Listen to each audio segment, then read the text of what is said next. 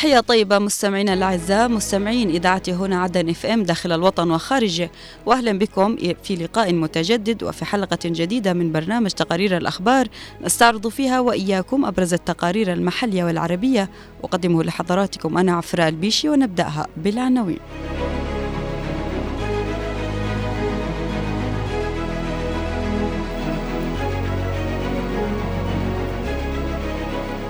تحرك المجلس الانتقالي ضد شكاوي جباية أبين. مسيرة ومهرجان كرنفالي بالمحفد احتفاء بعيد الاستقلال الوطني الثلاثين من نوفمبر المجيد. حوار رفيع المستوى بين حكومة المناصفة وفريق الأمم المتحدة القطري بعدن. التداعيات الاقتصادية الآنية والبعيدة جراء الهجمات الحوثية على خطوط الملاحة الدولية.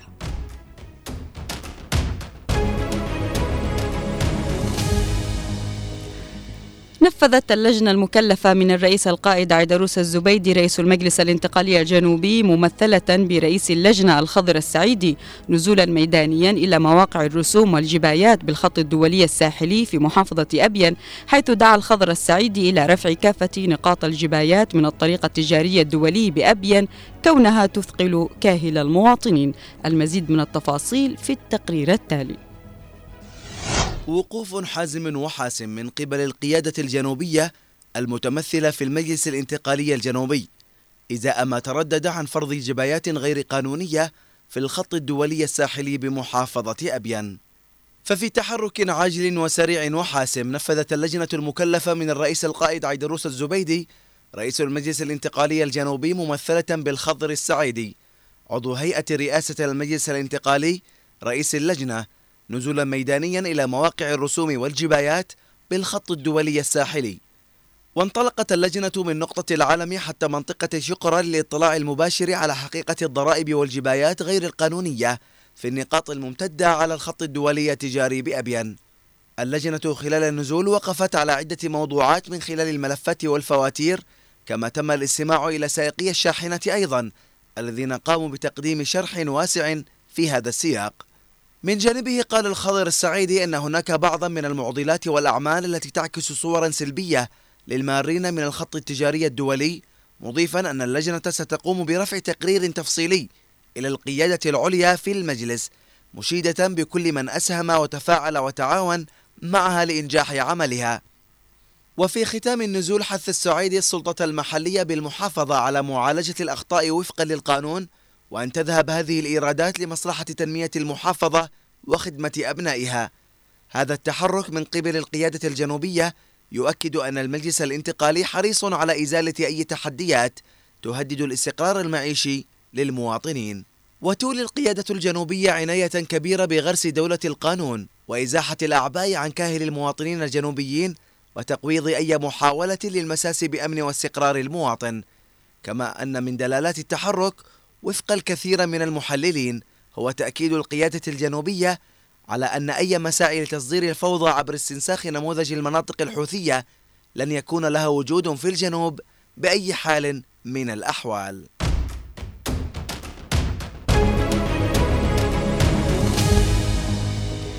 شهدت مديرية المحفد بمحافظة أبين أمس مسيرة جماهيرية ومهرجانا خطابيا وكرنفاليا حاشدا احتفاء بالذكرى السادسة والخمسين لعيد الاستقلال الوطني الثلاثين من نوفمبر المجيد بمشاركة قيادات من المجلس الانتقالي والمقاومة الجنوبية وشخصيات عسكرية ومدنية. نتابع بقية التفاصيل في التقرير التالي. احتفاء بالذكرى السادسة والخمسين لعيد الاستقلال الوطني المجيد الثلاثين من نوفمبر، شهدت مديرية المحفد بمحافظة أبين مسيرة جماهيرية ومهرجانا خطابيا وكرنفاليا حاشدا بمشاركة قيادات من المجلس الانتقالي والمقاومة الجنوبية وشخصيات عسكرية ومدنية. في هذا اليوم البهيج الثلاثين من نوفمبر ذكرى الاستقلال الوطني الأول، اعتشد في العرض الكرنفالي طلاب المدارس الأساسية والثانوية بمديرية المحفد في عرض كرنفالي طلابي مهيب، حيث تم استعراض عدد من المدارس باستعراضات كرنفالية جميلة تعبر عن هذا اليوم العظيم. المتظاهرون طافوا الشارع العام للمدينة حاملين علامة دولة الجنوب وصور الرئيس القائد عيدروس الزبيدي، مرددين الهتافات الثورية التحررية قبل الوصول إلى ملعب الشهيد لبرة حيث يقام المهرجان الذي يحوي العديد من الفقرات والعروض الكرنفالية والكلمات التي أكدت في مجملها على مواصلة النضال حتى نيل الاستقلال. نحن الآن في ميدان أو محل ساحة الشحتور، الفقيد الشحتور، المناضل الكبير الذي فجر الثورة في ألفين وسبعة من مدينة المحفد. واليوم أبناء مدينة المحفد يحتفوا بالذكرى الستة وخمسين للاستقلال الوطني عن الاستعمار البريطاني، ونرفع يعني خالص تحياتنا. وقوف أبناء المحفد خلف القيادة السياسية حتى استعادة الدولة الجنوبية كاملة السيادة أبرز ما نص عليه البيان الصادر عن المهرجان النوفمبري لأبناء المديرية الصامدة في وجه الإرهاب ومخططات قوى الأعداء الرامية للحيلولة دون تحقيق الهدف المنشود لأبناء شعب الجنوب.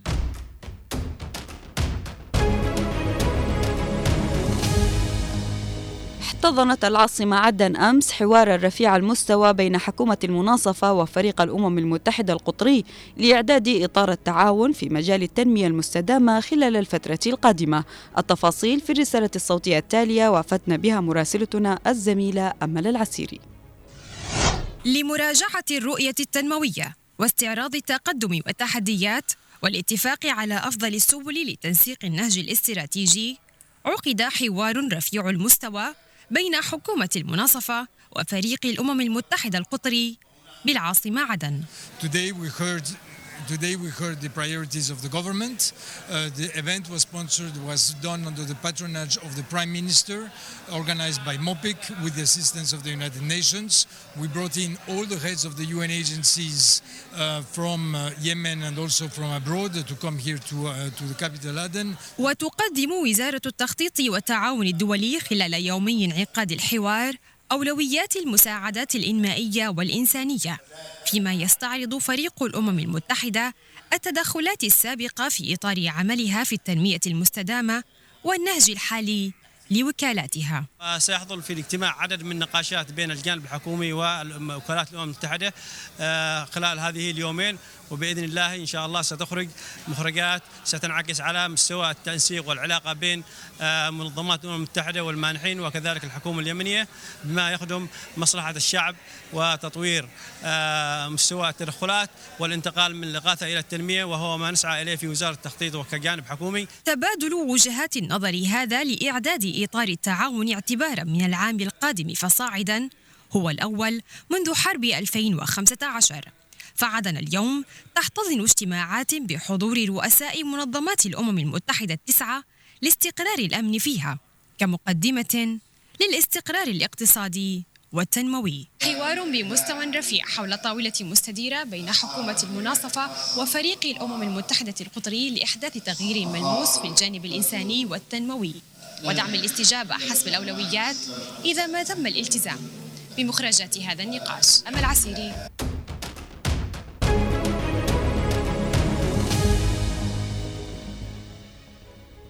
تحمل الأوضاع المتسارعة التي تشهدها ممرات الملاحة الدولية أبعاداً وتداعيات اقتصادية ربما تكون هي الأسوأ على الجنوب والمنطقة. تفاصيل أوفى في سياق هذا التقرير. في ظل التطورات الجيوسياسية المتسارعة تشير الأوضاع إلى أن الحوثيين وبدعم من إيران يسعون إلى جعل خطوط الملاحة الدولية ساحة صراع، لا سيما في خليج عدن ومضيق باب المندب اللذان يعدان شريان حركة التجارة في العالم التي يؤثر أي تهديد فيهما على الأمن الغذائي بشكل مباشر. خبراء اقتصاد قالوا إن سلوكيات الميليشيات الحوثية المتمثلة بأعمال القرصنة في المياه الإقليمية والدولية تنذر بمضاعفة الأزمة الاقتصادية والإنسانية التي يعيشها الجنوب واليمن، في إشارة إلى زيادة الأعباء التي ستنتج عن التأمين البحري في أعقاب ارتفاع قيمته إلى مئة بالمئة بعد تفعيل شركات الملاحة لحالة الوضع الاستثنائي للسفن العابرة من تلك الممرات. وعلى إثر هذه التطورات تشهد مواقع التواصل الاجتماعي غليانا شعبيا وسياسيا، فقد عبر نشطاء وإعلاميون جنوبيون من خلالها عن رفضهم للقرصنة الحوثية عبر إطلاق وسم الحوثي يهدد الملاحة الدولية، لافتين إلى تداعياتها بمفاقمة الأزمة الاقتصادية والإنسانية، بينما أشار خبراء الاقتصاد الذين تفاعلوا بدورهم مع الوسم إلى التداعيات الاقتصادية الآنية والبعيدة المترتبة على احتمالية مضاعفة رسوم التأمين وارتفاع أسعار السلع الغذائية الأساسية، ما يعني تدهورا إضافيا بالاقتصاد الذي يشهد بالأصل أوضاعا كارثية. ومع امتلاك ميليشيا الحوثي سجلا حافلا بالأعمال الإرهابية طالت مؤخرا الملاحة الدولية، فإن أمن المجال البحري ضرورة قصوى للاستقرار الإقليمي، لذا فضمان سلامة وأمن ممرات الملاحة والطاقة والتجارة تعد اليوم مسؤولية كبرى تقع على عاتق الشركاء والحلفاء الدوليين والإقليميين.